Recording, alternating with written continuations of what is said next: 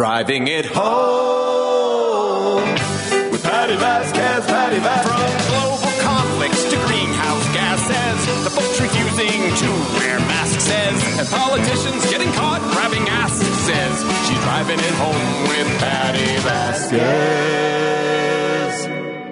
I got to see John on the way out, but uh, I didn't realize I was uh, on, I was about here when I heard Jen say, uh, "I'm gonna turn it over to you," and I was like, "Ah, I don't get to say hi to Jen Weigel." So, hey, Jen, have a wonderful evening. I'm actually going out to see uh, my son uh, tonight. It's so crazy to think her son is a senior in high school. Uh, my son is a, f- a sophomore in college, and he's performing tonight in an improv group. So, I'll be heading out to see his show. In the meantime, we have a lot to talk about. There is uh, so much breaking news today. Uh, last night, uh, I started uh, getting a little bit of the news about 25 Republican governors committing to stand with Governor Abbott in his fight against the National Guard, like having his National Guard have to work with Border Patrol and going in contrast, in conflict basically ignoring the Supreme Court's ruling uh, in regards to our border while the case still is in courts in Texas. And 25 governors, and some of them on television now, I believe the governor of Oklahoma and several others have committed their military, their uh, state forces to go down to Texas. And then you have these roaming bands of incels now going down to Texas to stand on the border. I, the one thing I'm worried about is that some of these Nimrods are going to get hurt. They're going to get shot. They're going to, or create some situation where somebody gets killed and it's going to be complete mayhem.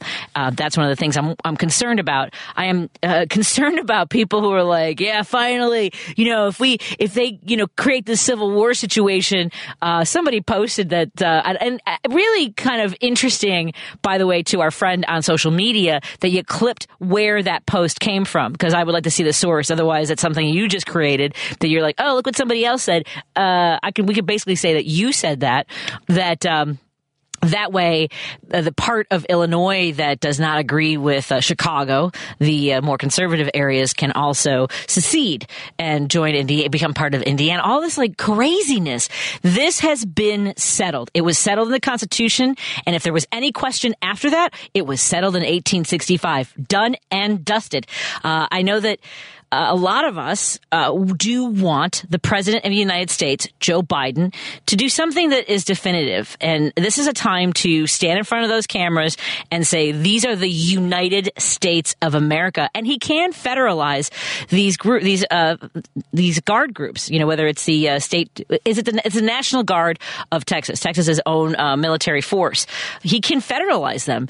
And then the question becomes that now all these people on social media are like, oh yeah, well, uh, this this guy uh, who used to draw the uh, Dilbert, uh, he's out there saying, you know, women don't get how the male brain works. We are we've already gamed this scenario out, and I assure you that the men and women in the military, which interesting, I, I don't even think he said men and women. I'm sure he just said the dudes are ready to basically fire upon uh, anybody who goes against the Republicans. Is this what we're doing? Is this really what we're doing today?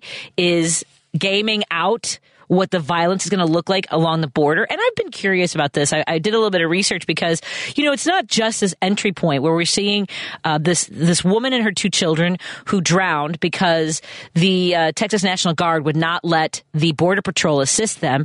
The, of course, Texas is uh, responsible for putting razor wire in the water, right? So they can't see it. If everyone is now complaining about, oh, now they don't want barbed wire. We are talking about underwater razor wire that can injure people who are coming. And look, I don't want this to work out this way either for people to come across the border and we're not able to track and document who is coming across the border. I am for reforming legal immigration. I am against illegal immigration. I think that we need to have a system that works. We did not put funding into making sure. Oh my, am I? I came in hot, everybody. I just realized I feel like I've been sitting for the last couple hours working and then listening to things in the background. But this, you know, this issue at the border, Democrats absolutely support legal immigration and doing the best we can to help everyone involved, whether it's the people in our communities, people who are coming here, people who are being used as political pawns. I just found out if you were listening to Joan's show yesterday, she was talking about how um, she was talking to the woman in Texas who works uh, in the in the legal aid for people who are coming across the border this is another part of the story we're not hearing here. We know that volunteer groups, organizations that are trying to meet the buses as they arrive, uh, are trying to uh, have food ready, have blankets and uh, warmer clothing ready for them. The idea that volunteer groups in Texas are trying to prepare the people who are getting on the buses, right? They're like, okay, here's where you're going. This is what the weather's like. Here's what you, what to expect when you get there. And then Governor Abbott, realizing that people are helping them there, changes the destination of the buses so that now it's a longer trip. It's someplace they didn't know they were going, ill prepared for the, the situation. Uh, it, it, there's nothing, there's just nothing Christian about this if this is what they want to make us believe that these are Christian values. There is nothing Christian about it. And uh, I, I, really do think that uh, the president needs to, to, figure out what that speech is. Everybody, we need we need a statement uh, in regards to 25 governors essentially saying we stand with Texas if they decide to resort to violence when it comes to the border. I mean, outright violence. Abbott just said last week he wishes he could shoot people crossing the border. That's what he wants to do. He wants to cross. He wants to shoot people for crossing the border. That's not. That's not how this works. Ugh.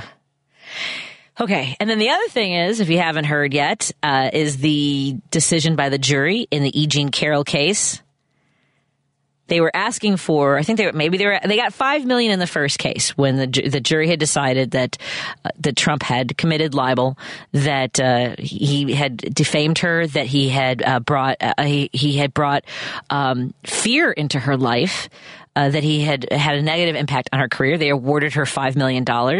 And of course, he immediately went ahead and did it again and, and then did it during the trial and all kinds of uh, shenanigans, I guess would be the best way to put it. A lot of shenanigans in court, including Donald Trump walking out uh, while he was on the stand. And, and I, I, I guess nothing's going to happen with the fact that his attorney, Habba, lied in court that on Monday she she wanted to have a delay because she had been exposed to COVID. She wasn't feeling well. Her parents had COVID and she wanted a delay. Really, it was so that Donald Trump did not have to testify before the New Hampshire primaries. It doesn't like it didn't matter. I, I, thought the whole thing was he does better in, in his polling the more he looks like he's the victim. They're being so mean to me.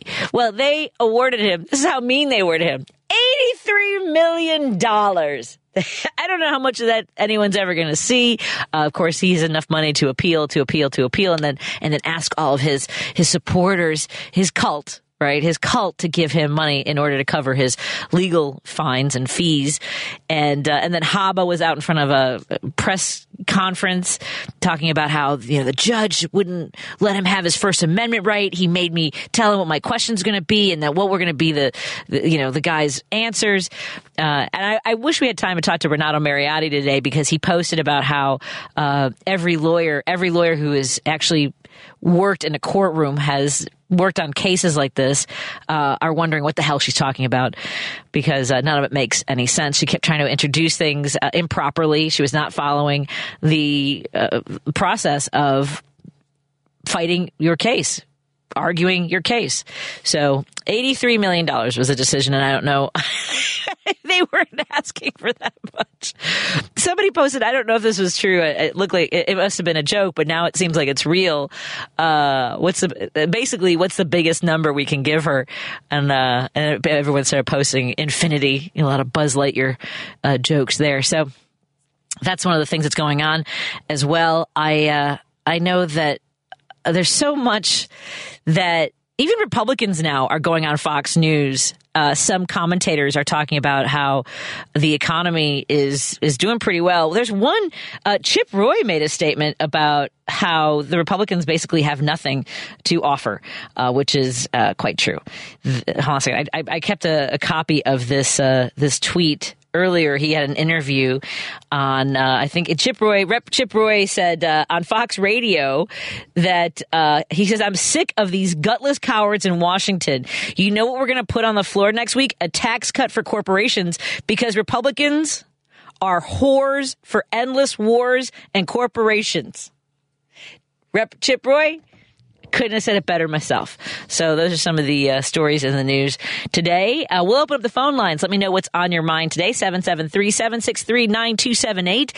And it is New Timer Friday. So we've got some great gift cards to give away. We'd love to share those with you. So 773-763-9278 because between 5:30 and uh, 6, we won't have too much time to take calls. We're going to be uh, talking to a Supreme Court justice candidate. We're going to talk to Ju- Judge Jesse Reyes is going to join us in studio. And so in the meantime, if you want to call now or while I'm on the air with uh, Scott Stantis in the 6 o'clock hour, we'd love to hear from our first timer Friday callers. That's 773-763-9278. I, it's, it's a lot of fun to win a prize and just say hi to me. That's all you got to do. We're going to give away some gift cards from Gindo Spice of Life Hot Sauce, Brown Sugar Bakery, Crave Brothers Farmstead Cheese, Sam's Famous Salsa of Naperville, Timeless Toys, Rollicking Buckaroo Pepper Jam and Seasoning Blends, Hungry Monkey Baking Company, Uve Kitchen and Wine Bar, and of course our friends at Boot Tights. So let's take a break here. We'd love to hear from you at 773-763-9278. More in a moment on WCPT 820 Heartland Signal. Hey there, it's your guy Warren Price from European and U.S. Collision Repair, a division of Technocraft Body Shops. We specialize in automobile and truck repair as well as normal automobile maintenance. With our highly skilled technicians and environmentally friendly materials, we strive for quality. Call 773-248-1200. That's 773-248-1200 or EuropeanUS.com. Patti Vasquez is taking your calls now at 773-763-9278. Driving it home with Patti Vasquez now on WCPT 820. Yes, our phone lines are open, and you don't have to be a first timer to call. We just would love to hear from you, but the phone lines are open for anything you want to talk about. A lot going on in the news today, and Jim wants to cover all of it. Let's get the Jim in Chicago. Jim, what's on your mind, my friend? Hi. The Grand Old Party's running out of things to run on. Uh, you heard Mitt Romney say that Trump's last uh, Trump card. I don't know if you ever played pinochle or bridge, but they call it Trump card. His Trump card is, is the border. That's what he wants to run on, and that's what he's demanding from his Republican stooges in the House and Senate. But here's my point. Okay. If he's going, first of all, he got he's eight million dollars. He got he's got to come up with. He's got another two hundred fifty million. He's got to come up with in New York. His son-in-law got two billion from the Saudis, unexplained. No plausible explanation. No plausible explanation from the Saudis. No plausible from him. He never mentioned why. He was a slum landlord in Baltimore. Why would you give a slum landlord in Baltimore, who probably evicted, put more people on the street than anybody in sight in Chicago, and nobody's ever explained it. Now you're going to send him to the White House, Right. where he would sell the Lincoln. He'd sell the Lincoln Memorial for a couple. Yeah. He'd sell anything. Especially to get to make himself whole now. What what he he'd sell? Uh, I I don't even want. I can't even imagine how you could trust an individual who's in hock for a half a billion dollars before he even enters the, the White House. Oh, no kidding. Yeah, it's look. They already know on paper, documented that he took over almost eight million. do- Was it eight million dollars from the Chinese government on his properties? Well, that's nothing compared to what he's going to have to do now because he's going to be sued. So look at Rudy Giuliani, 150 million. I mean, these people are being 250 people in jail. I mean, this guy is a disaster. He's a walking disaster. He really is. And as it go, and it goes, it goes on. Uh, I, I think they, that's why they're so desperate to get Nikki Haley above because they know this guy can't win under any circumstances. I, I don't. If he thinks the, the road decision is going to save him, he's nuts. Yeah. Anyway, Patti, you got a busy show today. Anyway, thanks, Thanks. Patti. Thank you. Thank you. Take Thanks, Jim. care. Yeah, uh, a listener points out that I didn't even mention uh, the fact that there there's so much that happens constantly uh, in this bizarre world that we have to uh, even talk about this mess of a former vice president, of a former president. But there was a deal being made in regards to funding, whether it was for Ukraine and what we were doing, what's going on in the Middle East, and it included a, a, a money to support what's going on and reinforce our men and women who are trying to do their best down at the border, uh, whether it's trying to make sure that we are keeping track of where people are coming in, making sure that they're safe, whatever needs to be done, uh, adjudicating uh, the cases that are coming through for people who either are seeking asylum or need to have, that have their paperwork to come here. But very good point from the uh, 630. There was a deal in the works, but of course, Speaker Johnson talked to Trump, and Trump does not want the Republicans to make a deal in regards to the border because scaring people about the border, having the kind of standoff we're having now with 25 governors signing out with Governor Abbott and saying, all these brown people are coming. Uh, and look, it is it is horrific what is happening. And we should, no one should be, I, I, wish that people didn't feel as though they needed to leave where they are because it's not safe. There is no hope. There is no future and it's dangerous. I wish that was not happening to them. And in many ways, we have destabilized so many parts of the world, including Latin America. We have had a hand in this. I don't know if uh, the fact that the Republicans keep saying our borders are open, our borders are open, that that isn't also something that is luring people to come here. And the fact is, that, that President Biden, under his administration, we have deported more people in three years than President Trump did in his entire administration. That's just the fact. But now the House of Representatives does not want to negotiate because they don't want to help President Biden look good in any way. Not, and there's no looking good. It's just getting something done. Roosevelt, what's on your mind, my friend? Patti, thank you for taking my call. Can my you come friend, closer to your before I phone, Roosevelt? I feel like you're screaming across the room at me. What's happening? I'm sorry. I'm sorry. Let me get you off the speaker here. I- Okay, I'm back. You know, you know how Jen was talking about the the, the wiring of the brain.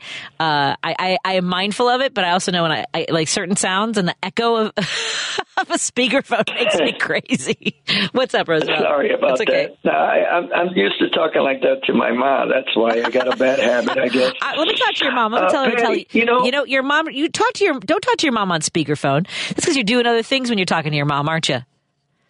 Get a Bluetooth. Uh, you know what it is? We're from the north of Mexico. We yell at each other. We're, we're similar to, uh, So you yeah, need- we, we, you know, my, my, my wife always says, my wife is, uh, uh, uh, Anglo-Saxon. So, uh, she says, why do you guys have to always yell? I go, we're very emotional, very, yeah.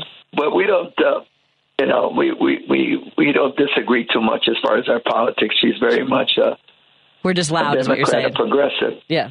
She's very smart, very smart. Um, now, I wanted to continue on what Jim said. Jim always hits everything right on point and analyzes everything, in my opinion, perfect. Let me add to what Jim said and what you guys are saying. It's, it's, you know, we, I was talking to my mom earlier today, and and I was telling her, I said, "Ma, you make um, she makes the mistake of constantly comparing the way things are right now to where." You know, like in the 50s, 60s, and 70s. And she goes, How did we get to this point? I go, We got to this point by lot of people getting more freedoms when it comes down to weapon. That gives them the, you know what I'm saying, that forte, that, that thing that you want to, you know, you, you're superior. And you and, and it gives you a falsehood of being in control. These arms, that AR 15s. And then I was telling my mom, you don't see this stuff happening in Japan and Germany. Eh, Of course, there's killings like everywhere else, but not to the extreme that this is. So I said, just analyze the way things are to versus what you're comparing it with. People had a lot more respect. I go, Daniel unleashed a guy that told them it was okay to be racist. It was okay to be physical with people. And you had examples of people getting out of control and thinking that they're better than other people. Therefore, you're supposed to insult them at a store. You're supposed to, you know, be feeling superior to them because of the color of your skin. You know, eh, so I said we got to this point by people constantly thinking that they're better, and with the aid and help of, you know, Fox News, Rush Limbaugh, all this contributed to these things. Also, you know, and I was thinking of Thom Hartmann, and he made a good point. If you notice, the last Republican presidents, I'm going to start with Reagan. I'm going to start. I'm going to continue with Bush junior uh-huh. All these elections all these elections are basically stolen from the, Democrats. And the Democrats, for the better of the country, didn't, you know, have any investigations, didn't, and I think that's part of the problem too. It gave them the upper hand to say, uh, well, no, we are Republican. We uh, we're going to get to the to the presidency no matter what, and we're going to win. And so then you had Reagan, you had Bush Jr. that stole the election from from a, a Democrat. Then you had Trump stealing the election with the aid of Russia, and you have all these absurd ways of winning from the Republican Party to the point that it's so ridiculous that now we're waiting for courts to decide whether a guy that doesn't hold any public office has immunity. It's ridiculous. We've become the theater of the absurd, in my opinion. I mean, it's ridiculous. And possibly we could have a guy in jail that is running the country from jail. Isn't that it's crazy? ridiculous. I know. Even Yeah. even even the And thought then- that that's a possibility just it gives me the whims. Yeah, yeah, I'm saying. And then for years, I tell my mom, watch this. I tell my mom, we've always looked down at banana country, Central America, South America. For years, for years, we're superior. We're number one. We're number one. We're number one. Well, guess what? We were number one in COVID while he was there. Guess what? We're number one in uh, looking like Germany when Germany had uh, Hitler. We're, we're heading in that direction if this guy wins. It's, it's, it's so ridiculous. To me, it's, if it was a movie, nobody would watch it because they would say, they would say, well, this is ridiculous. This can never happen in real life. And that's that's part of the problem.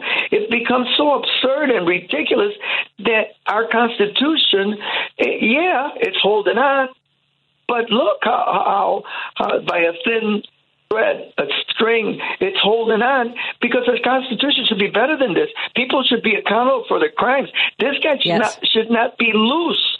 That's that's to Jim's point. This guy should not be loose. He should have been already in jail. But because he's white, because he's rich, and because he has power and connections, you mentioned you just now. You just mentioned the Republican Party. There is no Republican Party. No. If this doesn't tell you, if this doesn't tell you it's a cult, I don't know what does. I your agree- point? I agree with you. No, and the, look, the Republicans have not won the popular vote in a presidential election since George W. Bush. That's it. And you know, the popular vote in, to, in with uh, Gore v. Bush, also uh, as you mentioned, not thoroughly investigated. But we, that's the thing is, you're right. We don't, we don't threaten. We don't have mobs. I mean, we protest, and it's just unimaginable to me that we are in the situation. And still, you know, part of it is the electoral college. That's a big part of it. But in the in the and at the end of the day, uh, we have been building. We have uh, shown people who Republicans are. They show themselves uh, by Trump taking credit for overturning Roe v. Wade. That you know that's all because of me. Well, I, I think we need to keep building on the momentum of pushing back and taking the high. We I know that taking the higher ground is is not easy, uh, but it seems to be, at least for the most part, uh, having an effect in a lot of parts of the country, uh, even if it's 25 Republican governors who would want to apparently secede from the country. Uh, good luck with that, because I believe they're already they're already threatening uh, withholding federal funding to Texas. So that can go that can go in all different directions. And, uh, you know, I, I'm, I'm glad you mentioned Texas. Oh, I know you got to go probably. I do. I have. I have a. We have a, a interview with a, a judge coming up, so I do have to run because we don't have a lot of time today. But go ahead and make your point. Thirty seconds. Okay, I, oh, I don't need that much. Uh, but look, governor of Texas, look what he did with those people. How cruel, the cruelty of it all. Yep. To put barrels with with wire. I mean, I mean, it's it's, it's, it's, it's like I said, it's absurd. It's it's. Jim makes a lot of points. I bring up Jim a lot because he's right on point. I mean, we don't care about people's lives because they're a different color. Are you kidding me? We don't care about children. You know, you mentioned yesterday, the day before yesterday, you know, under uh, Abbott, uh, a kid die or a couple of kids die. Yeah, two people don't children and care. mom. Yeah, they, don't, care. They don't care. And we Right, do. that's it. Have a great night, Roosevelt. Have a great weekend. We'll talk Thank to you. you. next week. Have a good weekend, my you friend. Too. Bye-bye. You too. Let's take a quick break here. When we come back, we'll talk to uh, Judge Jesse Reyes, who's running for Supreme Court of Illinois. More in a moment on WCPT 820, Heartland Signal. Hey, this is Patti Vasquez. I'm a busy mom and I do everything I can to keep my family safe. But no matter how careful I am, accidents happen. Like that driver who rear-ended me at Milwaukee and Foster.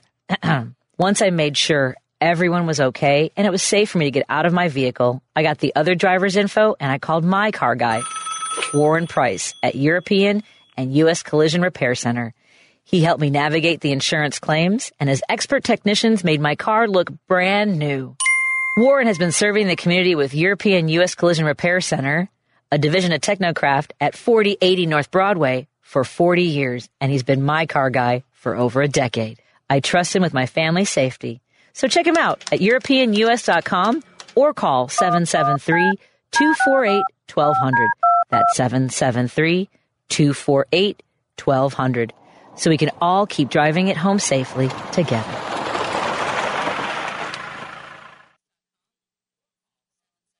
You're listening to Driving It Home with Patti Vasquez on WCPT 820. We often talk about how important it is to make sure you know who is on your ballot, and some of the most important positions on your ballot are for judges.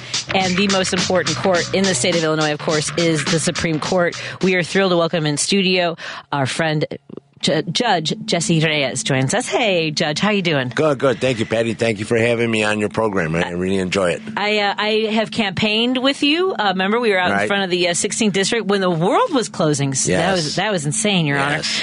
Honor. Uh, but we were out there shaking hands, still not quite sure what was happening. Right. And uh, it was it was an you have so much energy. Oh, thank uh, you. You're so passionate about what you do. So I want to know more about you, so our listeners know more about Sure. you. Yeah. So tell me, where'd you grow up? So I grew up in the Pilsen, uh, Bridgeport Uh, you know, Pilsen back in the day when it was known as the Hood. You know, and uh, uh, so I came from a blue collar family, um, blue collar union family. You know, uh, blue collar neighborhood. My father was an immigrant, uh, and so you know.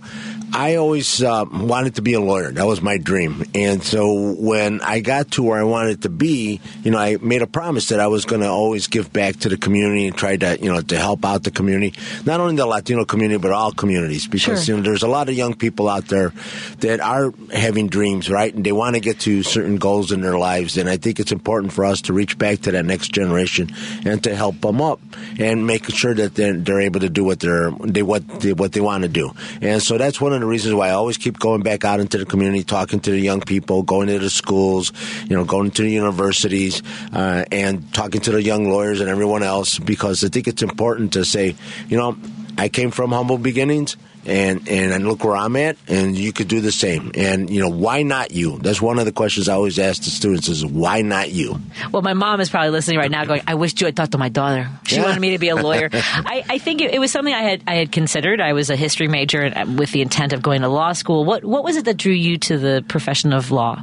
Well, you know, I was always a student of history, and number one, one of the things that I always kind of uh, I appreciated is reading about Abraham Lincoln and you know how he represented. You know, he represented the the wealthy, but he also represented the poor. And you know, his goal was, you know, uh, he was there to speak for those who couldn't speak for themselves.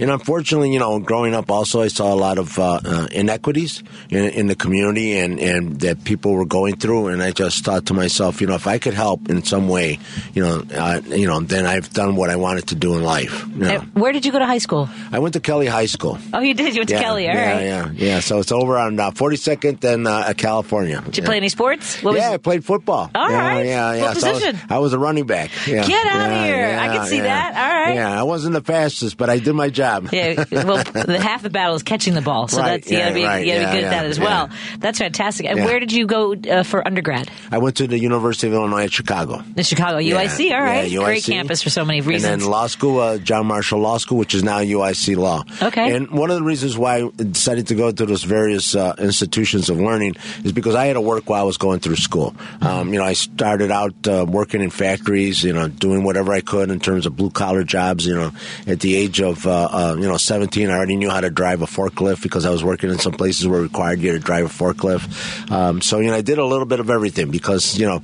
uh, as as you're coming up uh, and you don't have anybody in front of you or anybody helping you out, and you have to take whatever you can. Yeah. And so I had to work while I was going to school. Um, then in college, uh, my junior year, I happened to be. I was um, a member of the student senate, and I happened to see the Chicago Daily Law Bulletin. I'm looking through there, and I see a, a notice for uh, someone to uh, to work in the mailroom at this large uh, firm. Uh, so I went in there for for the interview, and the the, the woman who was interviewing me, uh, I guess in her mind she thought, you know, you're not mailroom material. Uh, so she introduced me to the librarian in the law firm, and then I started working in the library. That's fantastic. Yeah. It's one of those moments where you take Oh, yeah. you, you see an opportunity and you follow through on it. Yeah, it's yeah. those little moments. I Yeah, love yeah. that. And in fact, what she did after she told me where I was going to work, she took me into the mailroom and she goes, "Where do you want to work? In the mailroom, or do you want to work in the library?" I said, "I think I want to work in the library." Yeah, absolutely.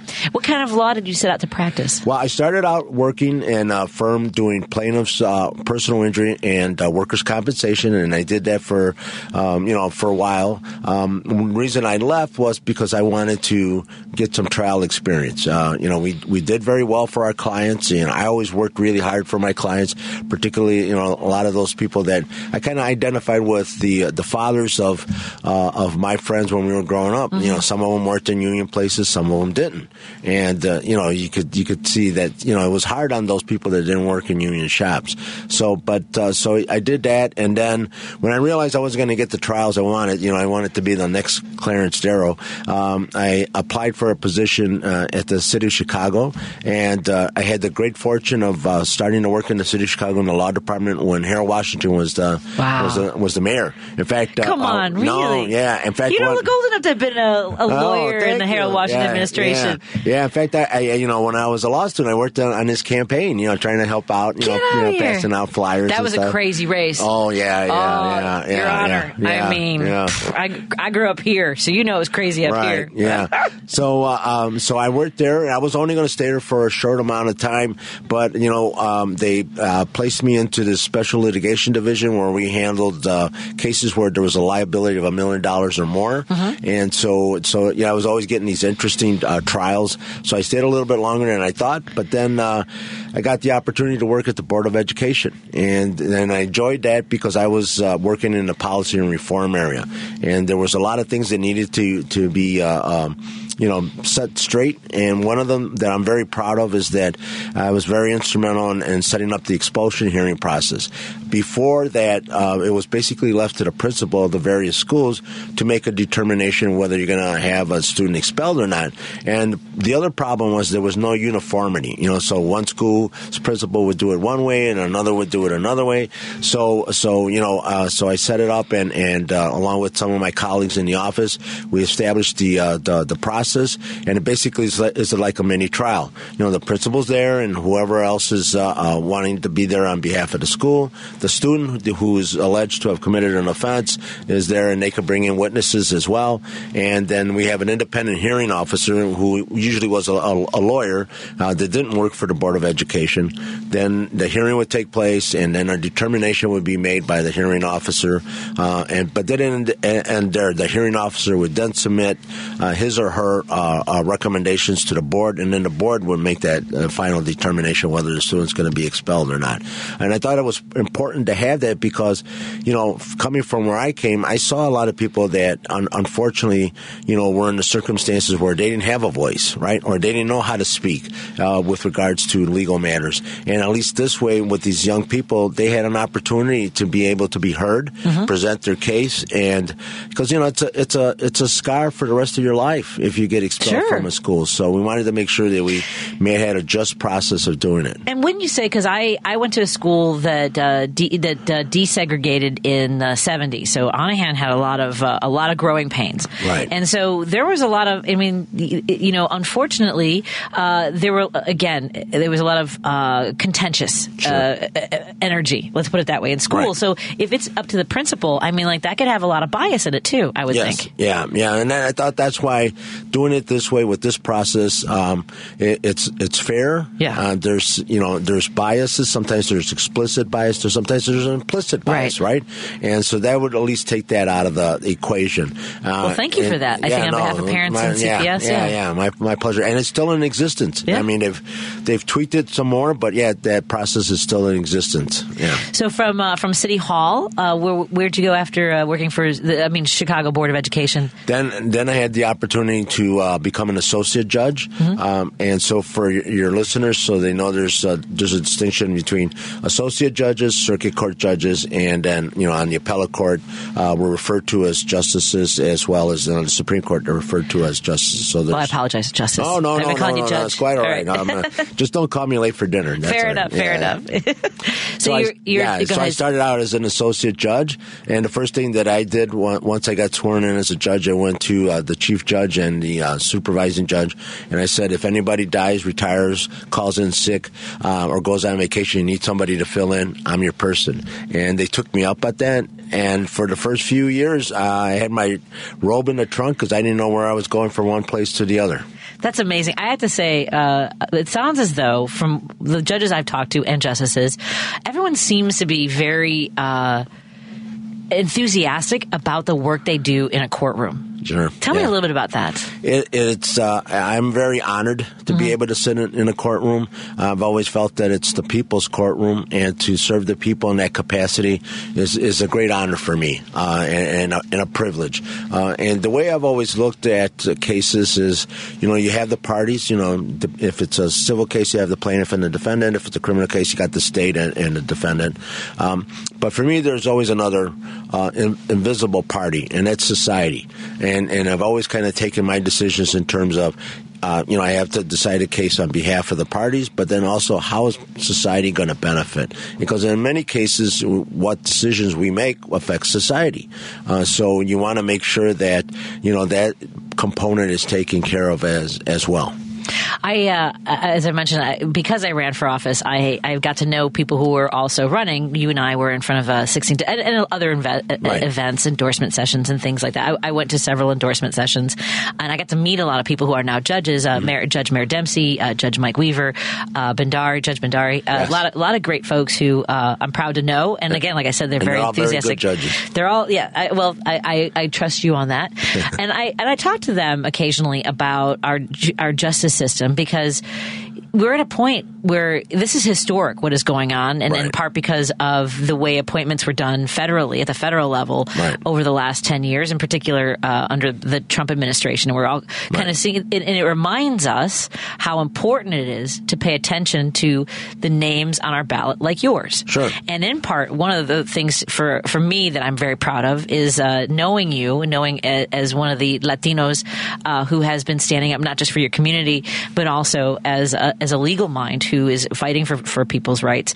Uh, what, you know, it, it, I, I- I'm still surprised that we have not. You would be the very first Latino Yes. on our Supreme Court. Yes, yes, yeah. We've never had a Latino on the Illinois Supreme Court, and uh, on March 19th, uh, through the grace of the voters, I'll be the first Latino on uh, Illinois Supreme Court. That's wild. Yeah. Yeah. Uh, How does your family think about what? What I mean, were your parents able to see you become a judge? Yes, uh, um, my both of my parents were able to see me to become a judge. Oh. Uh, unfortunately, my, my father didn't get to see me to become a justice on the on the appellate court, uh, but my mother did. Oh. And uh, you know, they um, neither one of them finished high school. Neither one of them attended high school. So, you know, uh, I know when, when I got accepted to go to to college, uh, my my father at first uh, said, "You're not going to go to college. I'm not going to pay for that," because his his view Sure. of college was what he saw in the movies. You know, Animal House. You know, uh, you see, uh, yeah, John Belushi running around in a toga, and I says, "No, it's not like that. It's not like that." Um, Oh, boy. so, and, and that was part of the reason, and they didn't have the means Sure. uh, to help me uh, to get through school. So I, that's why I had to, you know, to work. Uh, and uh, uh, but you know, they got to see me graduate from from uh, from college. Uh, they got me see see me to graduate from law school, and they were very proud of that fact. Yes. Yeah. Let me take a quick break here, and we'll talk about the role of the Supreme Court and uh, and what you envision, uh, and as you run with the conversations you're having with people, and what we need to understand Sure. about our court system. More in a moment with Justice Jesse Reyes, who's uh, running to be on our Supreme Court, currently in the appellate court, and uh, we'll continue our conversation when we come back on WCPT 820 Heartland Signal. You're listening to Driving It Home with Patti Vasquez on WCPT 820. We are in studio with Justice Jesse Reyes, who's on the appellate court now running for the Supreme Court. And one of the things I was asking him off the air is, uh, well, one, let's let's first let's talk about the importance of our Supreme Court because we're seeing uh, how it can have an impact on states that have, you know, had to make. Let's say, let's use Wisconsin as an example. Uh, their Supreme Court uh, decided very heavily gerrymandered uh, maps for years, and now they have an opportunity to give more voice to people. I mean, that's that's part, as you mentioned, you know, giving people a voice. Right. Uh, and, and, you mentioned Abraham Lincoln, who I also am a big fan. Uh, I mean, really, I, I, think about him a lot lately. And you're right. I mean, he would ride across. I mean, he would ride on his horse from town to town, helping people who wouldn't otherwise have right. a lawyer. And uh, and and it is incredible to think of that where we've come since then. And now, uh, you know, tell us a little bit about the role of the Supreme Court, the kinds of decisions that they have made, or what might be looming, and how important it is, uh, of course, to have somebody with your kind of perspective. Sure. And, and before, that if I could just give a shout out to you know my wife because she's been very supportive of my family and my daughter. They've been very supportive of uh, my efforts to to get where I'm at today. So I just wanted to kind of give them a shout out. You know, absolutely. But, um, you're right. The, right now, Illinois is an island. Um, you know, we have um, a lot of rights that are protected, uh, and I think it's important uh, to realize that when you go to the polling place, you got to vote for the judges. You have to be informed about who the, the candidates are, of course. But you know, the, a lot of times I know that because they're at the end of the ballot, uh, people just are like, "Oh, it's at the end of the ballot, forget it." Right?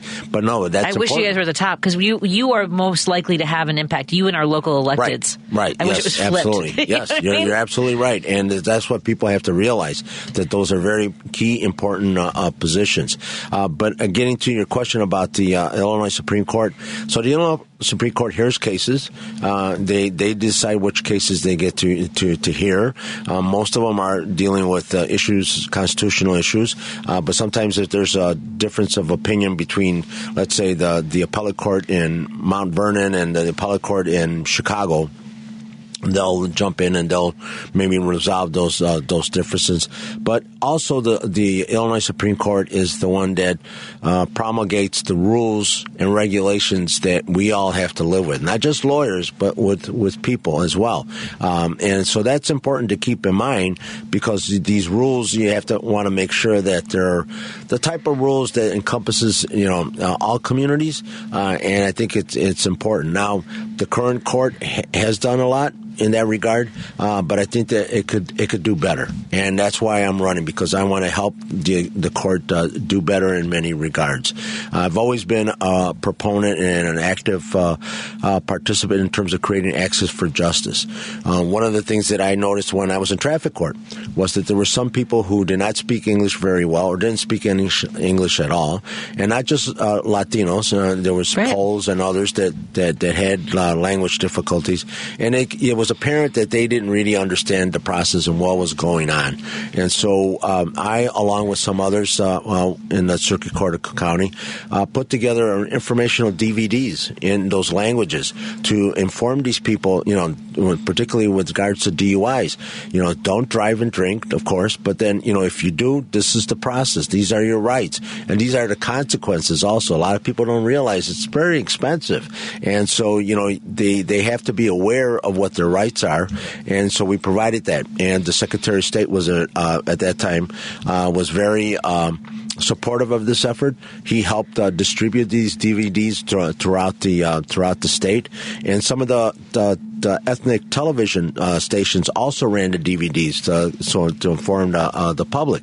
Such a um, smart idea. Yeah, and because I think it's it's important that when you go into the courtroom, you know what your rights are. Um, one of the other things that I did was when I was in uh, foreclosure court in the Chancery Division's foreclosure mechanics lien section, um, the statute was very specific as to what the lender was supposed to bring to court people that were working class people were not sophisticated in the sense of knowing, you know, uh, commercial litigation. They weren't sophisticated in terms of what the the, the, the statute really said, and, and so I thought what was important is to make sure that the lenders did comply with every single aspect of the statute, and so I developed a program where we uh, yeah, made the uh, playing field even and gave both sides an opportunity to be uh, um, fairly heard and in the process to be uh, fairly conducted in, in the courtrooms. Because again, I thought it was important for the people to be able to feel comfortable in their courtroom and know what their you know their rights are.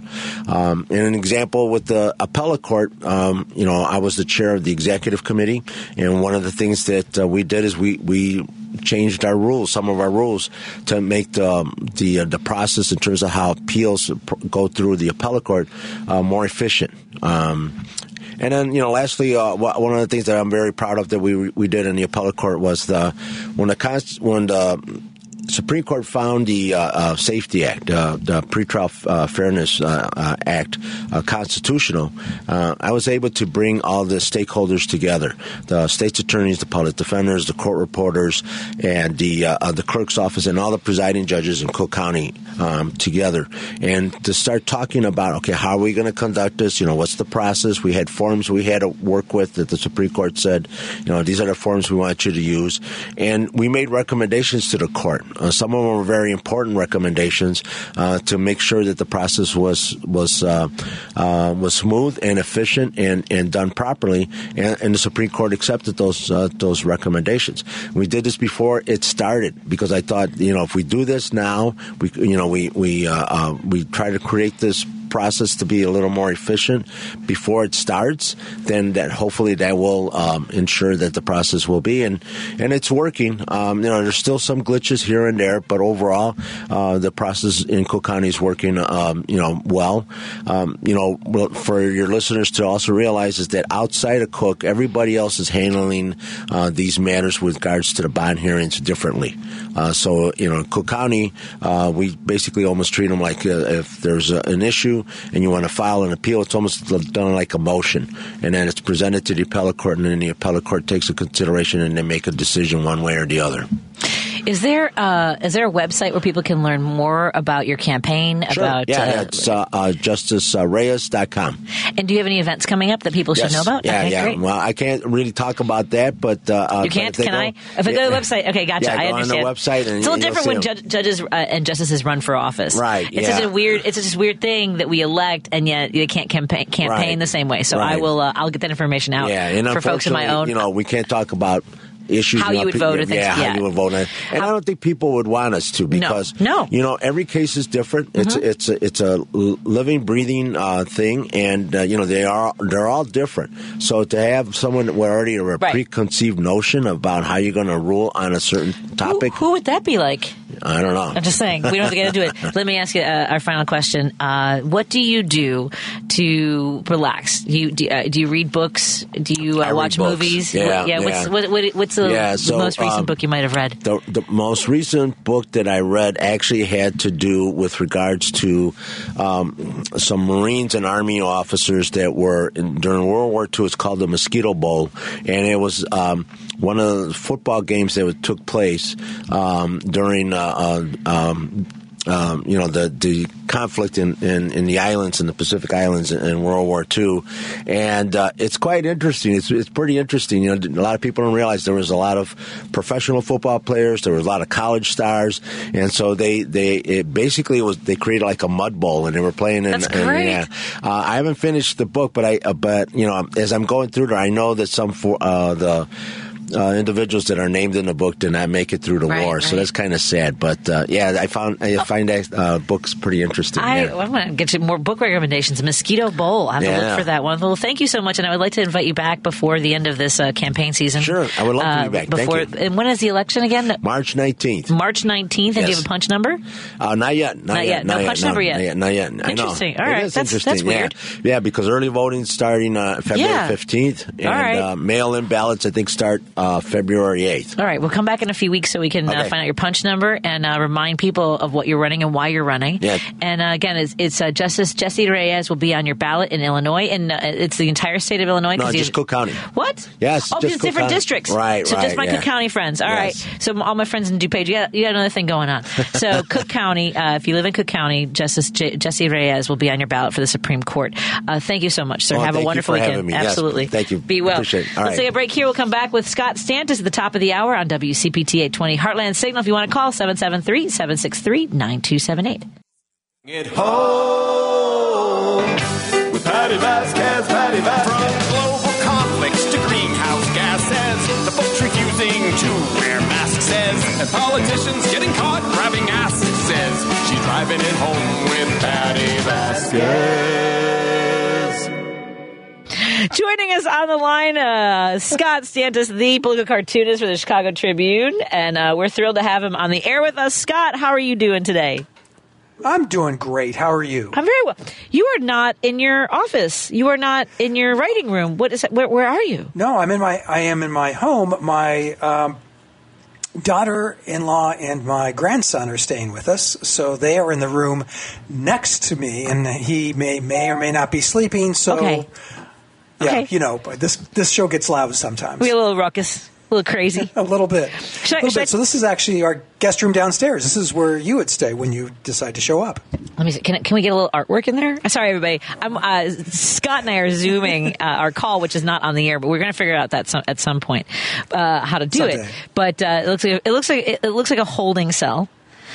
I know, but what's funny is the wall I'm looking at has this bookshelves and art. Okay, so it's nice- The rest of the room is like bereft of Yes, well It- anything. It's, it's taupe as well. It looks like it's taupe Yes. and gray. Ugh.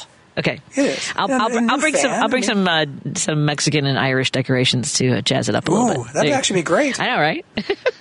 Scott, so good to talk to you. I feel like I it just I miss talking to you. I, we need to make sure it's every week. I just have to figure that out. Okay. Sometimes, Well. well, sometimes I like the schedule, and uh, because I, don't want to do it half an hour with you, but maybe I'll have to.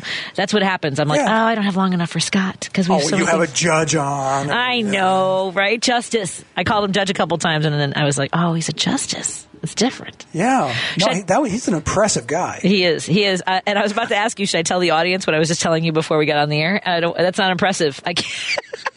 We're going, yes, I mean we're. I, is it, maybe, maybe towards the end of the show, let's let's put a delineation between an important conversation with a possible future justice of our Supreme Court and uh, what I found in my crawl space. That sounds weird. Let's. It, it will. Uh, oh God, Yeah. that, that metaphor. Old Uh, photo. just old, stick around, kids. yeah. You'll find out. Old photos from my from my twenties. Uh, Scott, uh, before we, uh, I don't know. uh, Dave from Hoffman Estates has a phone call, and I don't know where this is going. Uh, Let's see. Let's see if Dave wants to walk us through this, the story he read, and uh, I guess see what we think. Dave and Hoffman Estates, you're on with me and Scott Stantis, the political cartoonist for the Chicago Tribune.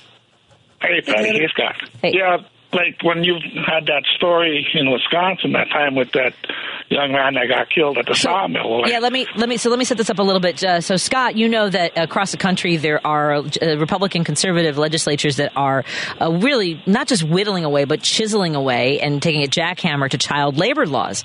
In Indiana, they have introduced. I know.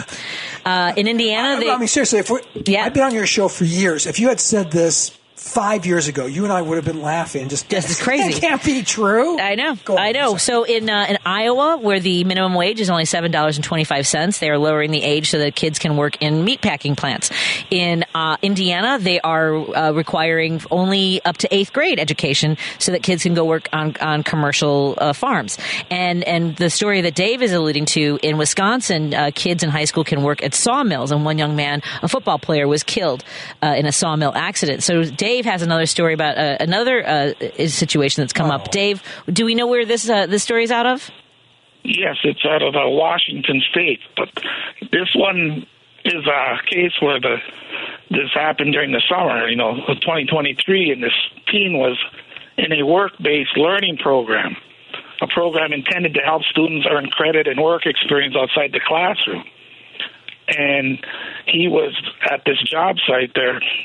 He was operating a trencher to dig a channel for fence posts when he was dragged underneath, resulting in injuries that required his legs to be amputated. And uh, yeah, and um, according to state officials, Washington's youth employment laws identify prohibited duties for workers under 18 years old. And while this company, Rotschy, who had a student learner exemption permitting minors to do some work, typically prohibited the use of the walk behind trencher was not part of the exemption. And it should not, like they say, it should not have happened. And this young man's life ain't going to be the same. No, And no. that, and, No, and there's and that company Yeah. they were fined only one hundred fifty thousand dollars, right? You know, to destroy a young person's now. life. Yeah. Yeah, you know, the, and the young man, you know, he got no legs no more now because, uh, and they said that these employers with young workers should look after the children, our children, as they would their own. When they fail to keep a young worker safe, it's a violation of the community trust. Yeah. And and the state claims that the violation is considered willful because Rotschy knew or should have known about the requirements. And they're facing some further investigation that could lead to more additional fines. But um, But the damage Anyway, is done. Yeah. not- Yeah. Thank you for that. Oh. yeah, Thanks. So and, what, uh, what's well, let me throw something out there. What are, what are the arguments for? Thanks, Dave. yeah, Thank you, David. Uh, f- for re, for what, what, what's the argument for ratcheting back Well, there's- the chi- child labor laws? Well, there's some. There's it, it depends. Like one legislator, and I, and I, I would have to pull up the audio, but one legislator, I think it was this one's in Florida, was saying how valuable it is to teach uh, children the work ethic. That when he was a kid, he and look, I work too, and to to, to yeah, I know a work ethic at twelve. Sorry. Yeah, get out there and start. You know, in, in Wisconsin, they are lowering the age at which kids can bartend. So they're slinging drinks in adult environments. These are people who don't want kids at drag queen shows, right? And so, but you put kids in adult toxic situations, and they're surrounded by. You look, we've talked about uh, in the past about when I worked at North Avenue Beach, and you know, I was 16 years old. We were trained like first responders. We it, we were we trained for months. By the way, they are now paying for training. They're going to pay uh, kids or whoever trains for 475 dollars just for the training. The thing was that they used to pay enough where it was worth getting the training for free because we were making double what the minimum wage was. And if you did that now, you would have to pay lifeguards $30 an hour. Which I think the fact that we, I mean, at least pay them $22 an hour out, out the gate. But back to what I was, the point I was making about being 16 or 17 years old in a very adult environment, sexualized environment, because we're all in our bathing suits. The guys are looking at girls who are 16, 17, and this was a problem in 1989, and it was a problem uh, uh, just a few years ago when the park district just decided to ignore all this. But you have kids around adults in situations where there isn't any understanding of a developing brain, of a developing body. Uh, we're to, and, and, and, and sometimes when kids are putting their lives in danger jumping in the water to save somebody else. That's one thing but putting a kid in a sawmill in a bar in a meat packing plant in a in a fu- you know, all these places uh, is absolutely unconscionable to me. Uh, the republicans are not pro life they don't believe in the safety and protection for kids. They're they're No, groomers. that's- I mean, there's a reason. There's a reason that those laws are on the books. Not, not, uh, and you can because unions fought for them Well, that was part. I think unions are part, but there's common sense made, you know, fought for them. You shouldn't have a 12 year old working a wheat thresher. I mean, it just doesn't make any sense. It's just, it's just from a practical standpoint. Now, you and I, I think you started working at 15, right? 15, 16. 14 I did. i was 14 yeah but that was by my, How's by that choice possible? uh, under the table. I mean, that's the thing. Do these people know how to, do these people not know how to go under the table? What's wrong with everybody? You don't need laws. Just- I used to clean when I was a freshman in high school. I cleaned uh, nail salon equipment, like the the. I think I told you this Oh. before. The pedicure. It was Yeah, gross. It was so disgusting. I Oh, only made horrible. It was awful. I made two dollars and seventy five cents an hour, but minimum wage was three thirty five, so it ended up being uh, about the same because no taxes were taken out because I just got paid cash. I got paid cash uh, a lot. Just saying. Yeah, my Yeah. first job um, was, I mean, I did stuff like that, mowing lawns and stuff. But my first real job, I was 15 years old, and I was a dishwasher at a, at a, uh, a country club, and which is insane. It's absolutely insane because, like, I, I know I mentioned this before. Um, we had to work until the dishes were done. All the dishes had to be done before you could leave. Um, well, and so you know, this is a country club, so they had parties and stuff that lasted. Pretty, I would get off work at 1.30 in the morning. Oh my years old. god! Yeah, no, and then you go to school the next day. Oh yeah, Yeah. Now, now, now the, the second part of that equation, and I know many of your listeners may be asking this: Where were your parents? And I'm pretty convinced that my parents thought I was so stupid that this was probably, you know, a really this is the best he's going to do. He's peaking right now. Aw. this, is, this is it. So just let him do it. But in Madison, Wisconsin, the buses stopped running at midnight, so I walked home, which was about Yeah. six and a half miles away. I know it sounds like, oh, when I was a kid, it was snowing. This okay. There's another. This goes into another story about and a girlfriend and this and, and her father. So no, okay. There's a blizzard kicks in. I mean, really like a full. Well, we all know what blizzards are, and so my girlfriend lived very close to the country club, so I went to stay there and just pl- you know crash there until the snow ended. So we're there, and we decide to start. We hear someone coming down the stairs, so we say, "Let's pretend we're making out," and it was her dad, who had one word response leave. I'm just, but sir, it's leave. but sir, it's leave. So I literally walked home six miles in a blizzard. Oh my God, Scott! And when I told my parents the next morning, my dad's like, "Well, sir, you're right." Oh my God! Okay. Wow. So that's why those laws are in place because of the Stantis family mainly. Well, and, and again, in my what I was saying before about being a lifeguard, you know, one of the reasons the laws are in place too is that we should be mindful of making sure that kids are uh, Yeah. in, in spaces that are safe, both physically, emotionally, all those things. And instead, you know, for decades, the lifeguard service in Chicago had girls in very uh, vulnerable positions, often the targets of sexual harassment and abuse. And and if you're working in a bar, and like I mean, when I was working in a bar in my 20s, I remember bending over for something at Grizzly's Lodge, and this guy's like, "Hey, while you're down there, toots," you know, like basically making oral gratification jokes. And they would do the same thing to a 16 year old. How are Republicans So not saying- groomers? I'm just wondering. I, I hey, well, we have we have Congressman Gaetz. Yeah, that's fair enough. Did you, did I mean, you see is- when he was at a press conference and, and someone said, "What's the youngest schoolgirl you ever dated?" he had thrown out. Sorry. I am loving these disruptors at some of these rallies and press conferences. I really the one I'm woman. shocked that he didn't answer it. I know, right? Oh, come on! Everyone started booing. Uh, or the uh, Peter Navarro. Have you seen? Is it Peter Navarro? Navarro. Um, after he was sentenced, there's this girl, this woman that uh, I think they call her the anarchist, but she stands behind him, blowing a whistle and holding a sign that says Navarro belongs in jail. Uh, just. this is fun. Sorry, it's just very fun. Anyway, yes, but No, yeah, it's true. Yes, you're right. We have we we have people in office who don't care about the safety of children as it is, but they're so pro life. But the babies, but the babies. Sorry, sorry, Sky. Know I'm, Well, mocking, I'm kind of. I'm Listen, mocking you a little no. bit. Sorry. No, no, no. Please, uh, I would say go on and talk about. I live here in Alabama now, and uh, we just suffocated a man to death for a crime he committed 30 years ago. A forgot that was you crime, guys. No doubt. Yes, um, it was um, literally because they can't find anybody. This is where the labor shortage. Thanks a lot, Obama. Uh, I want my country back. They can't find people who will actually perform um, the you know the, the uh, Execution. injection. Yeah. And they've screwed up so many of them here in Alabama that they're saying, well, we're, we're getting it right this time. So they literally, um, I don't know. I mean, this is uncomfortable. So just a, just a heads up for the listeners. But how they do it is they literally cut off the oxygen, feed them nitrogen, and they suffocate to death.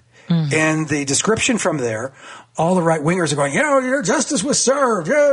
But no, the, the actual description of the act is horrific. He was thrashing. He was clearly struggling. Um, killing, uh, you know, killing a human being is tough. And first of all, the state shouldn't have that right.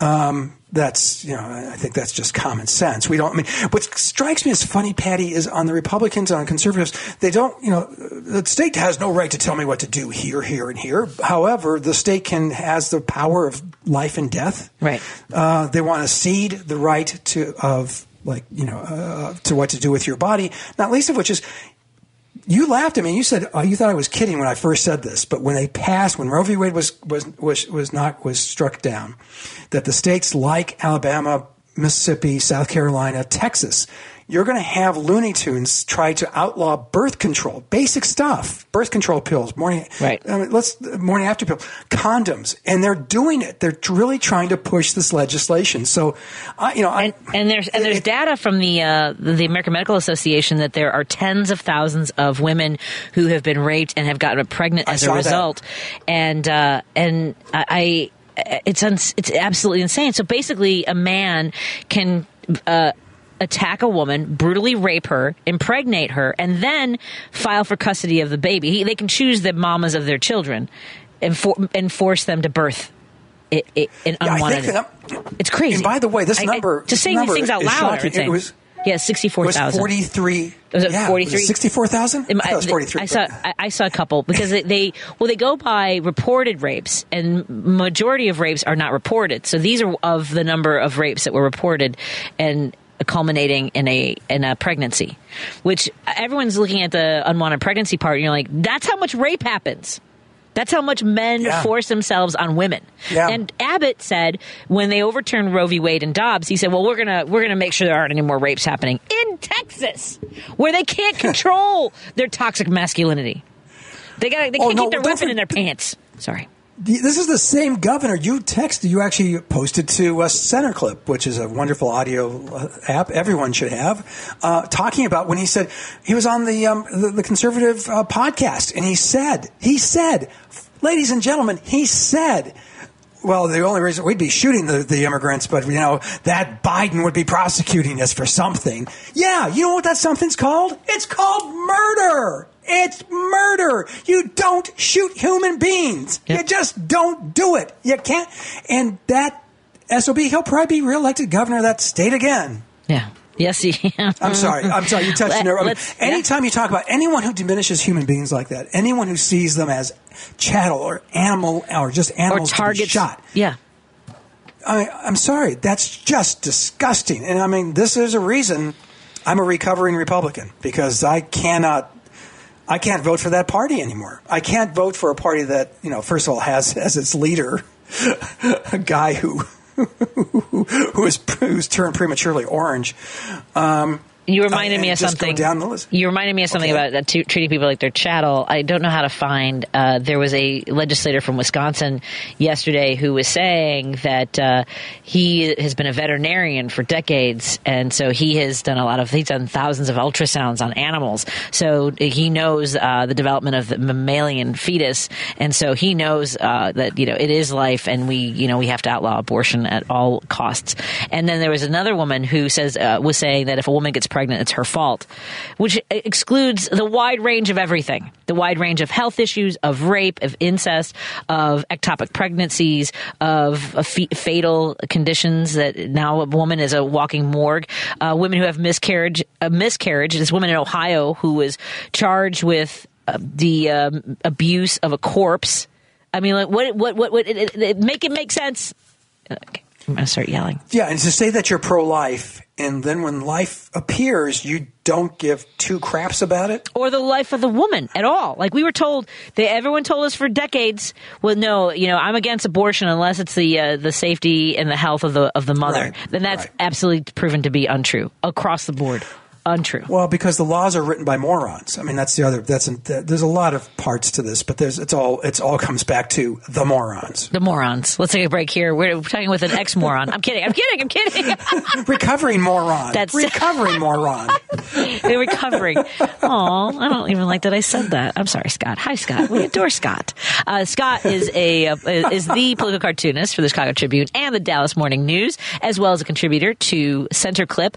Uh, so everyone should, should download Center Clip as an app, and then you can find all of our Yes. our contributions there. Apparently, I recorded one entire uh, conversation uh, with mute on, and then they accidentally posted that, not knowing that I had I had not listened to my own audio. I was in a hurry, so I apologize. Everyone who did not hear why Nikki Haley should ride this thing out until she absolutely can't anymore. Just keep I running. have a theory about Nikki Haley. Excellent. I I have want to hear theory. it. Let's hear it when we come back on WCPT 820 Heartland Signal. We're also taking your calls 773-763-9278. You can also text us to that same number 773-763-WCPT. And hi to our friends in Minneapolis, St. Paul, listening on KTNF 950 AM. We love you. Bangstad from the Minocqua Brewing Company, and I sell Choice Hard Seltzer, an all natural grapefruit and lime flavored booze that you can enjoy for only 100 calories a can. A percentage of the proceeds of each can sold goes to reproductive rights groups in the Chicagoland area. Enjoy a light, refreshing hard seltzer and support reproductive freedom at the same time. Now available at Provisions Uptown Chicago and R&J Wine and Spirits in Glenview, as well as East Side Cafe, Coffee and Wine Bar in East Dundee, where Kate is serving up smiles. And drink responsibly. You're listening to Driving It Home with Patti Vasquez on WCPT 820.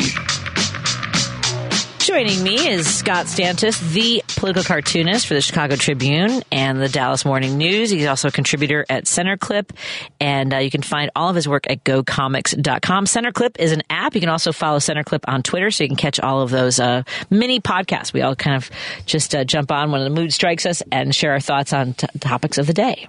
Hi, Scott. Assuming we don't record it on mute. Yeah, I recorded mine on mute. Uh, well, let me take a call before Oh, before that- we move on to Nikki Haley. Let's uh, let's get a phone call from Okay. Steve in Chicago. Has some thoughts on our conversation we've been having. Hey, Steve, how are you doing tonight? I'm good. How are you? Very well. Happy to hear from you. Good. Yeah. Um, two things. Um, I wanted. Well, actually, three. But two. Th- first two is um, I wanted to chime in on the rape numbers. There was a really good analysis on WCPT of uh, last night. and I forget who the host was, but it was sixty-four thousand five hundred Okay. reported rapes. So of course it's not. So of course that's not all of them because not all of them are reported, and that's only in the seven states where abortion has been made illegal. So that doesn't cover all the other states in the country. Right. So it, it's a That's it's a crazy. staggering, staggering number. It really is. Oh, did you fall? What happened there? Hello? Oh, sorry, my uh, my ear, my earbuds just went uh, went out. I am Scott. I have to tell you something. I'm so sensitive to sounds. Like poor Roosevelt called earlier, and he had me on speakerphone. I'm like, take me off speakerphone. Go ahead. Uh, but I Go also ahead. wanted to chime in uh, regarding the um, the uh, uh, putting kids to work issue. I saw another really interesting detail today, and I'm sure the Republican hypocrisy will shock you. Um, but apparently, you know, after uh, how many years of oh, we have to protect our children, and we, you know, we the parents have to make the decisions and and keep the books away from our children. Apparently, one of the rationales that they're using in uh, Missouri is, well, we have to pass these laws because it would be intrusive for the company to have to go to the parent and get the parent to give permission for their child to work. oh, jeez. okay, wait, hold on a second. The uh, consent, the party of they want parental consent wants to go around the parents and get just have them go straight to work for the corporations. Is that, am I getting this right? Exactly. So Okay. I, I eventually, we, yeah, eventually we'll get to the point where just you'll get raped, you'll give birth, and the baby will just be turned over to a corporation. Yeah, I mean, I, I've had that same thought because they don't want to give permits to to migrants. They don't want asylum seekers. They don't want people of, of color coming across the, our southern border. And and look, Senator Katowski and I talked about this yesterday, Scott. Democrats do want immigration reform. We do support legal immigration. We are against illegal immigration. Yeah. Uh, and we want it to work better. We want it to be funded. We want our the men and women on the border to be supported when they are working there, and the people coming across the border to be safe. Um, but uh, this seems like again the forced birthing, right? Because they in Wisconsin they said it out loud, Scott, that we wouldn't have a labor shortage if all those women didn't have abortions in the past. Like they've they've said all that, and um, Speaker Johnson said last year that when they were talking about Social Security, they said they won't touch Social Security if uh, women would just stop having abortions because that would solve Social Security. They see forced birthing as some sort of bizarre solution to all of our problems. The labor force, Social Security, oh my God, yes, and and more white people. I mean, I, I think watching the results in Iowa and New Hampshire has shown us we have plenty of white people on stock. They're all the shelves are full of white people, folks. Got tons of them. if you're annoyed by brown and black people, with if you're tired of Asians in your community, go to Iowa, New Hampshire. They'll they'll they'll welcome you. Yes. I have to take a break. Oh, fine. Steve, I'm have just p- watching the clock. I'm sorry, Steve. I just I like that. S- It's Scott's giving me the signal for it's time for a break. Steve, have a wonderful weekend. Thanks so much for calling. Thanks, man. Bye bye. Appreciate it. Let's take a quick break here. Uh, per my producer in Alabama, uh, the number is 773-763-9278 to join our conversation. Again, the number is 773-763-9278. More in a moment. Oh, and KTNF, we want to say hi to you as well. Sorry you can't call during the show. Maybe, maybe listen earlier, but then you have your shows there. Eh, you know what I mean. Talk to you soon We in a love you, moment. though. we, we do love you. More after this. You're listening to Driving It Home with Patti Vasquez on WCPT 820. And joining us on the line is Scott Stantis, the political cartoonist for the Chicago Tribune and the Dallas Morning News, as well as contributor to Center Clip, a uh, an app devoted to mini podcasts from people of all, all range of perspectives. Uh, Scott and I, uh, sometimes we disagree on things, but I think one of the, I, I wonder where we stand. Uh, I, I apparently did a very silent podcast, a little uh, thought piece on how Nikki Haley should uh, stay in there for as long as possible. One, one of the reasons that I, I had said uh, was because I want to know what Republicans are running for. What, what's their platform? I mean, she has said that she believes in a national ban on abortion. Okay, got that. So at least we know that that. I mean, we knew that that was one of their priorities. Uh, I don't really know what else there is. Anyway, wh- why do you think she? What, what are your thoughts on Nikki Haley? I think she is running as um, almost like a Chris Christie type of a character. I, I, I it struck me the like the other day. I, I think I know why would she keep running. She got you know she she lost in Iowa. She lost in New Hampshire.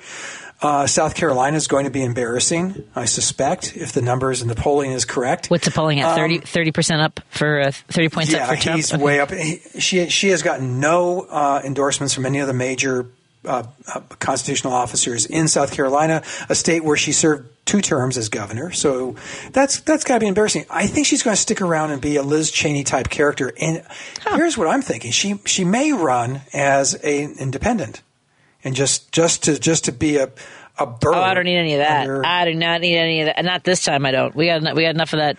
That Oh hockey. no, she takes. I mean, there, there's a lot of Republicans who just don't recognize the party anymore, and myself included, who look at. That's fine if she wants to go. uh, yeah, that's fine if she wants to do it in another election season.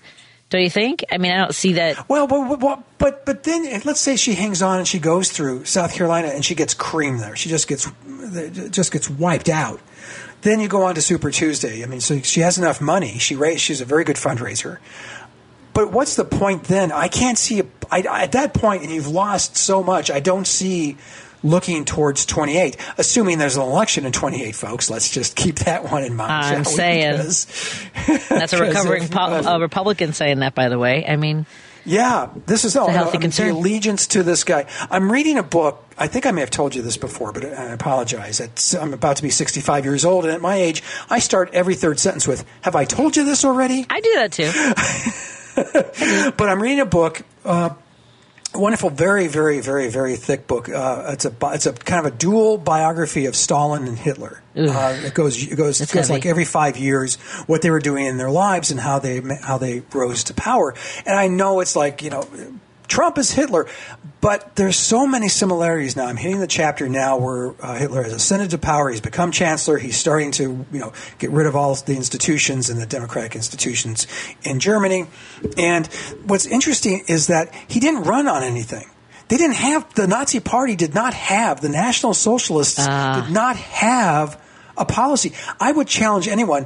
What does Donald Trump, from a policy standpoint, stand for? Because as as a recovering Republican, as someone who has you know sympathy towards conservative governing, things like lower taxes, uh, things like really adult. Uh, you know, reasonable understanding of how budgets happen, and and and, and a, a real kind of emotional response and disdain for, for for debt and deficit spending. This guy's got none of that. He doesn't care. This guy, you know, the four years of Trump, the spending went through the roof. And I mean, so that's number one. All the other stuff. What does Donald Trump stand for? And the thing that he doesn't stand for anything other than Donald Trump. That's it. And you better fall in line. And it's every at every level of the Republican Party in Republican states. If you don't follow, line, well, Illinois is a great example. I'm sorry, my voice is getting high. Um, I'm getting excited, but I'm looking at Illinois and I'm looking at Bailey, the um, oh Darren Republican Bailey, nominee yeah. for governor. Yeah, Well, he's I mean, running against a both. He's running for Congress now, or yeah, he's running for Senate or something. Yeah. Why not? Does he have a no? he's No, running for- Congress. He's Does he running have for a Congress. chance? Oh, absolutely. He's got a chance against Bost. Yeah. Yeah, for sure. Really? Oh, yeah.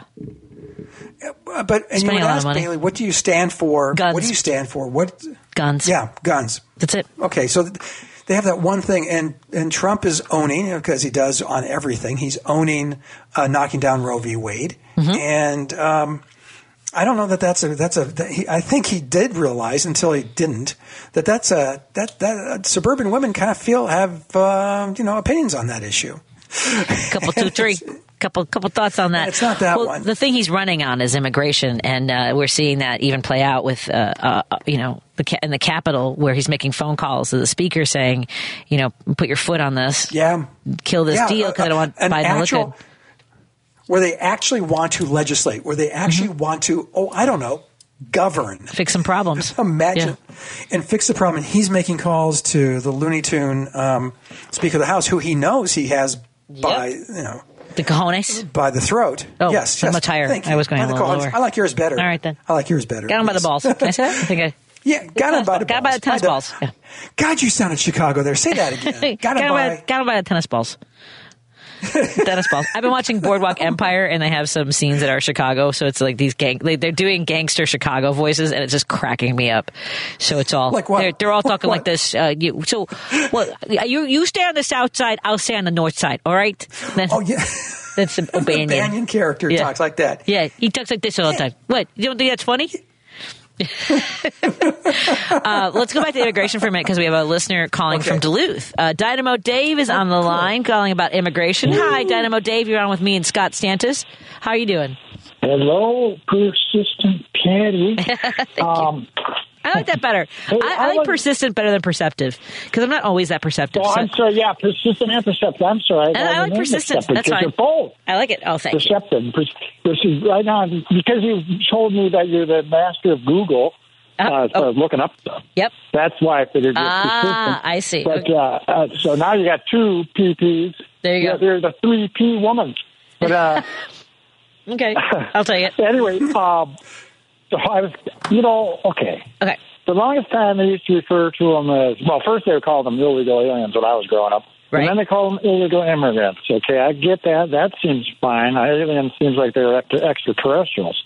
But, uh, but now, you know, when did it flip to undocumented? I have nothing against people who are trying to, whatever. But it's like, it almost gives it the whole thing permission.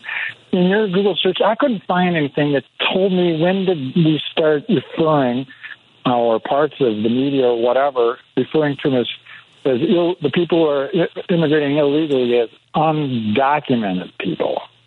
I'm doing it. I'm doing it very quickly. Uh, let's see. Uh, uh, uh, uh, Nothing's let's see. more interesting than listening to someone go on the computer on the radio. It's scintillating, people. This is It is. This it is is. radio. This is broadcast it, gold. It is scintillating. Uh, illegal, But, uh, undocumented. here, illegal, undocumented, unauthorized. News media shift language on immigration. Uh, so they, with Congress now pondering a major immigration bill, which was this was back in 2013, with two other periods in 1996, 2002, and 2007. Um, during all four term period, all, all, all four time periods, the term used most frequently in newspapers was illegal immigrant.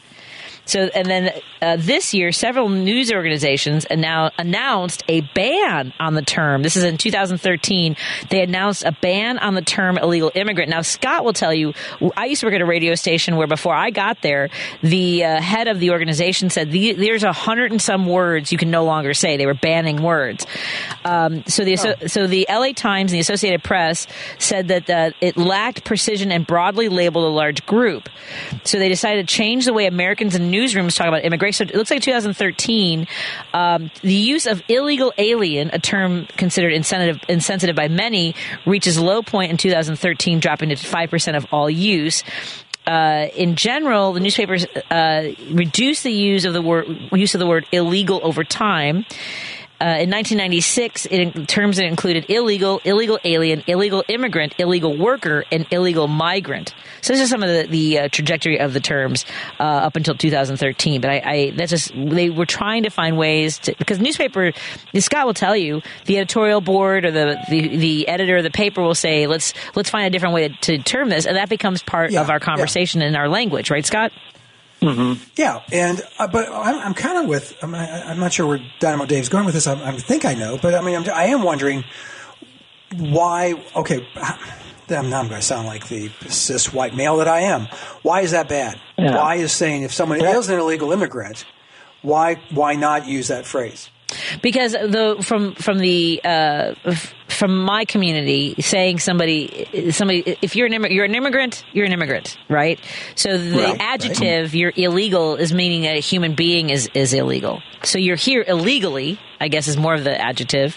The hmm. immigrant is here illegally, as, as opposed to, and this kind of goes to you know when we put the label in front of the person. I guess that's you know no human being can be illegal. Your existence is not illegal. You being here is illegal.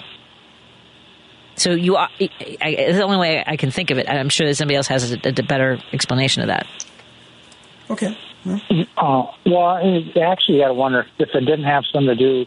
You know, the corporations own, own most newspapers, and they own well, obviously the networks and stuff like that.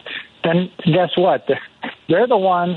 They've got commercial advertising. They're trying to sell commercials, and if they're they don't want to alienate a portion of the population that's buying their product, you know. so then you would pop on the news with those people watching news, maybe now and then, I don't know. And it's like all of a sudden, if they're in the news show, they're referring to illegal uh, illegal immigrants or whatever. Hey, we got to call them something different because we may lose our customer some of our customers or whatever. So maybe they got pressure, knowing that they're a corporation, that they got to use certain language to, you know, in order not to lose uh, you know, customers, as it were, because that's all they are. You know, uh, what was that guy, Marshall McLuhan, when he got before Congress, they asked him back, what, 1959 or 60, he said, uh, Marshall, uh, what do you think of television now? It's been around for about 10, 15 years. And he goes, oh, the past wayside, it's to sell products that people need, blah, blah, blah. anyway, and then they created public TV. But, uh, so, well, okay, can I just move along? I want, you know, the whole death penalty thing. I'm sorry. You guys, you guys comment on that. I'm sorry. You know, go ahead. Do, let's do the, the death penalty. I, I do have to run for a break, but go ahead. Well, sure. So, uh, I was wondering if you and your guests knew how many states have death by firing straw. I'm talking about U.S. states. Oh, I don't know. Yeah.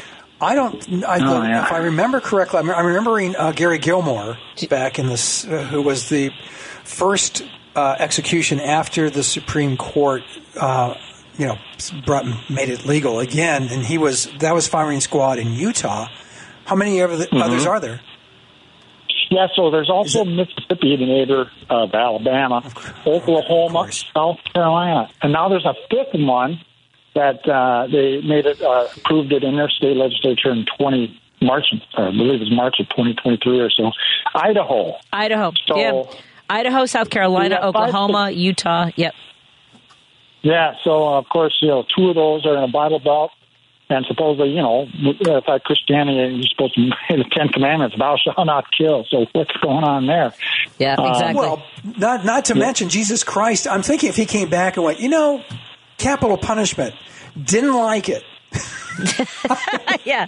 Yeah. I'm, I'm guessing he's not a fan of that. I mean, that's a really good point. the first stone. Yeah. If, no, I'm just hmm. saying. If you would think they would not. What, is it like a tribute to Jesus? Well, you know, he was executed. We may as well execute everybody else. I, I've got to. I've, I've got to run, but I, I have. it- I think I have a little bit of an answer to both you and Scott here. Thanks so much, Dave. Bye, Dynamo Thanks, Dave. Dynamo. Thank you. Appreciate it. Uh, so yeah, so it is. So the other reason, so the um, this goes back to the AP uh, no longer using illegal immigrant that it should only be describe an action but not a person. That's what I'm saying. So illegal should describe an action. Uh, which this represents an important shift uh, at the newspapers. Advocates, advocates, and immigrant advocates, of course, have long proclaimed no person, no person is illegal.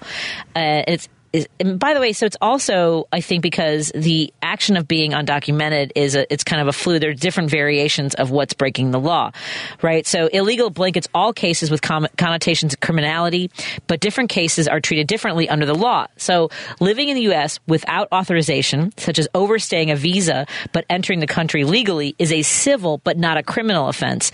Illegal also carries with it a finality that obscures the fluidity of immigration status, which can be adjusted based on different individual circumstances. So it's a, yeah, so it's, but you know, you know, Americans, we're not going to get nuanced about this stuff. I'm just saying. we don't do We don't do subtle, in this yeah. country. We really don't. But real quick, the, the what we're seeing along the border now are not illegal immigrants, by the way, or or immigrants who are here illegally. They're here looking for sanctuary from. You know, now it's not Mexico. Now it is uh, Nicaragua, El Salvador, Honduras, where the gangs have taken over.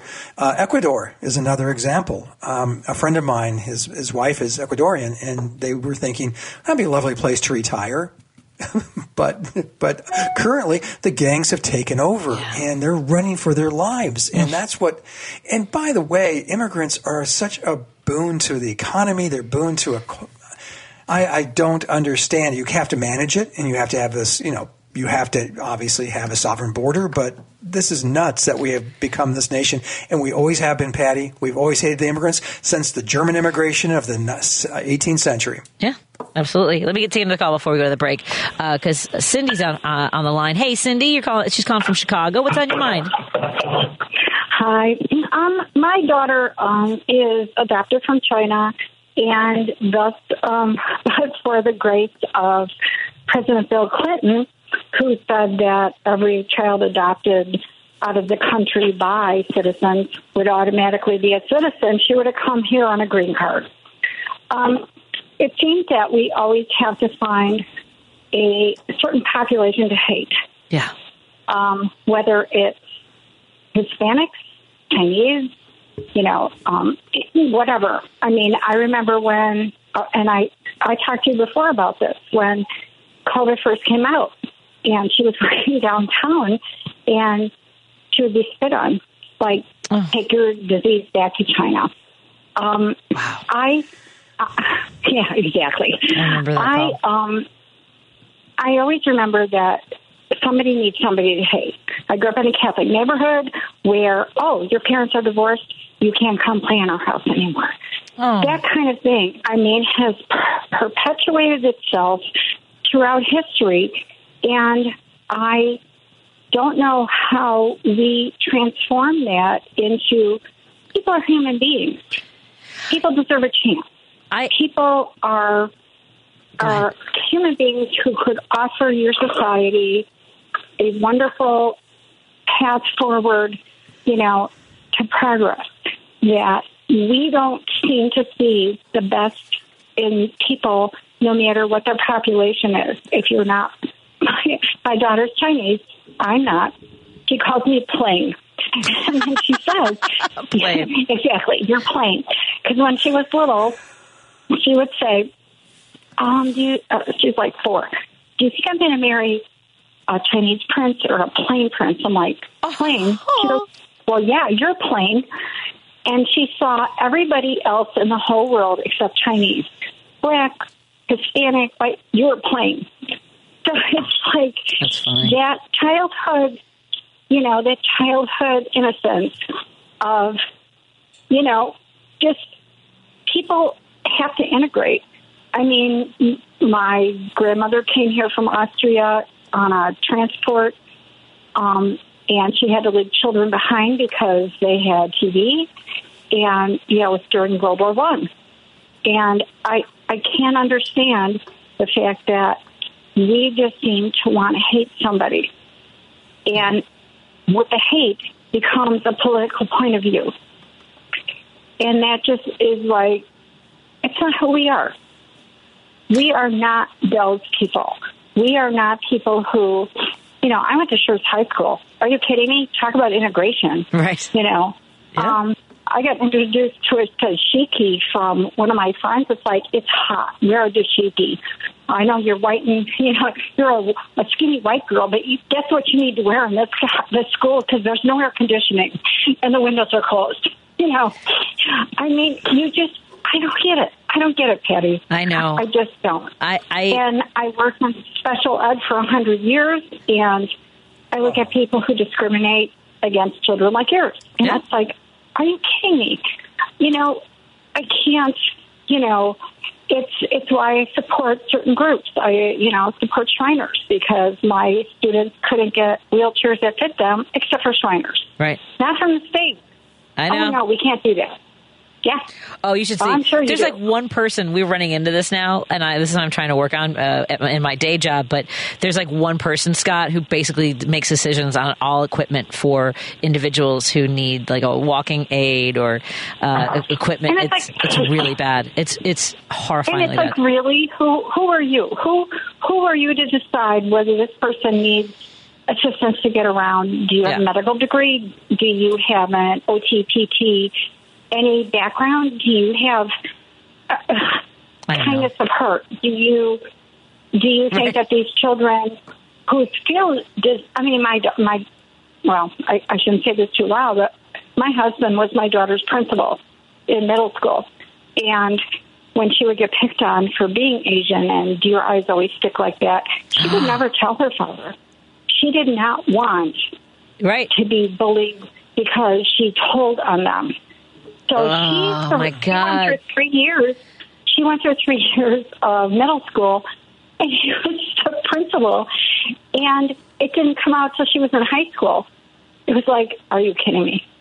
Right? Yeah, So that's- you know, you just there are children who never volunteer. They don't step up. They can't. They just. I mean, it's just that whole culture. And you know, Patti, I have to tell you that I am so grateful for your two hours on the radio because not only do you advocate for children like your son, you advocate for all children. Oh, thank you for that. And it, it makes me cry because, I mean, after all the kids that I have worked with in special ed for 25 years, who are severely autistic, et cetera, um, you know, kids who get ADD, you know, I, you're you're not, you, you shouldn't be pushed to the side. You are. You should not. You are so wonderful. Uh, thank you for the, the story. Scott wants to share something. Go ahead, Scott. I just wanted to jump in real quick. Cindy, my brother um, was developmentally disabled. He had epilepsy, and special ed teachers were phenomenal. So, what you're doing, excuse me, Oh, I know. You're ma- always getting thank you. Thank you. Yeah, from both of us, and for everything It's you've done. It's just, it's just hard. It's hard to see that you feel that because you're white and skinny and, you know, live in a suburb or wherever you live, that you feel you have special privileges to anybody else who lives in the whole world. You know, you listen to people crab because they have less. Are you kidding me? There are people who have less than nothing. So wake up. Anyway, Thank- that was- all I have to say. Oh, Cindy, we Wake love up. you. Thank you, Cindy. And I did catch your last show. I love you. We love Bye. you, Cindy. Take care. Uh, let me let me bye honey. bye. I that was such a beautiful call. You know, sometimes you wonder, like, you know, am I am I doing everything I can? And then you get a phone call like that, and you're like, okay, I'm I'm doing some of the right things. Oh, Scott, let's take a break here. and We'll get a sip of water. How's that? That was a wonderful phone call, Cindy. We're both very grateful. Quick a quick break, and we'll be right back, and we'll wrap up after this on WCPT 820 Heartland Signal. We we are uh, wrapping. Hold, Scott, we're on the air, Scott. We we're go ahead. We're back with Scott Stantis. I know I didn't do the music, so you were thrown off. You were saying the special ed teachers do such a great job. Yeah. Yes, there you are. I hear you. I hear you. Can you hear me? Okay. There you go. Sorry. Yeah, you were saying special ed teachers do a great job. We, we were we're both feeling a little emotional. I, I agree. It's a lot. And there was a, a lot that she shared with us too. And I I sometimes maybe uh, dabble in a in a gummy at bedtime once in a while, and I'm drifting off, and my mind kind of wanders, and I'm like, is it you know how I sometimes feel like evolution is, at some point we've got to where we are as as humanity, and the rest of it I think is a choice. Evolving to be empathetic and kind it now becomes a choice. Everything you know, we are not fighting for our survival. You know, whether it's the elements or the you know uh, wild animals uh, chasing us and trying to hunt and all those uh, hard things to do. Uh, now we just fight with each other, and I think we have to choose evolution now at this point. Absolutely, absolutely. It's it's the, why we're not nicer makes zero sense to me. But we, people like Cindy, makes me feel maybe we're maybe we are going to be okay. Yeah, exactly. We are going to be okay. Or or not. Scott, we've got to run. Uh, thank you so much for hanging out with us. Well, let me fi- figure out a day that works for you as well next week because I'd love to continue our conversation. And uh, maybe we will remember what I found in my uh, bartender's guide and talk about it some other time. Naughty, naughty photos. Uh, and there was a question for, we're going to put a pin in this too. Uh, Dave wants to know if Trump doesn't win, do you think that you'll be able to reconcile with the Republican Party? So think about that for next time. You don't have to answer it now. Uh, so Scott, uh, find him at gocomics.com. Uh, he'll- are you joining us for Whiskey and a Cookie in a minute? Yeah, I'll be there for a few minutes. Excellent. All right. So, Whiskey and a Cookie, everybody go to the Patti Vasquez show because this show continues in just a moment uh, with video with Esmeralda and Elliot and Adam Selzer. Bye, everyone. Thank you, Paul, for everything. Mike Kreutz up next with Devil's Advocates. Have a great weekend, everybody.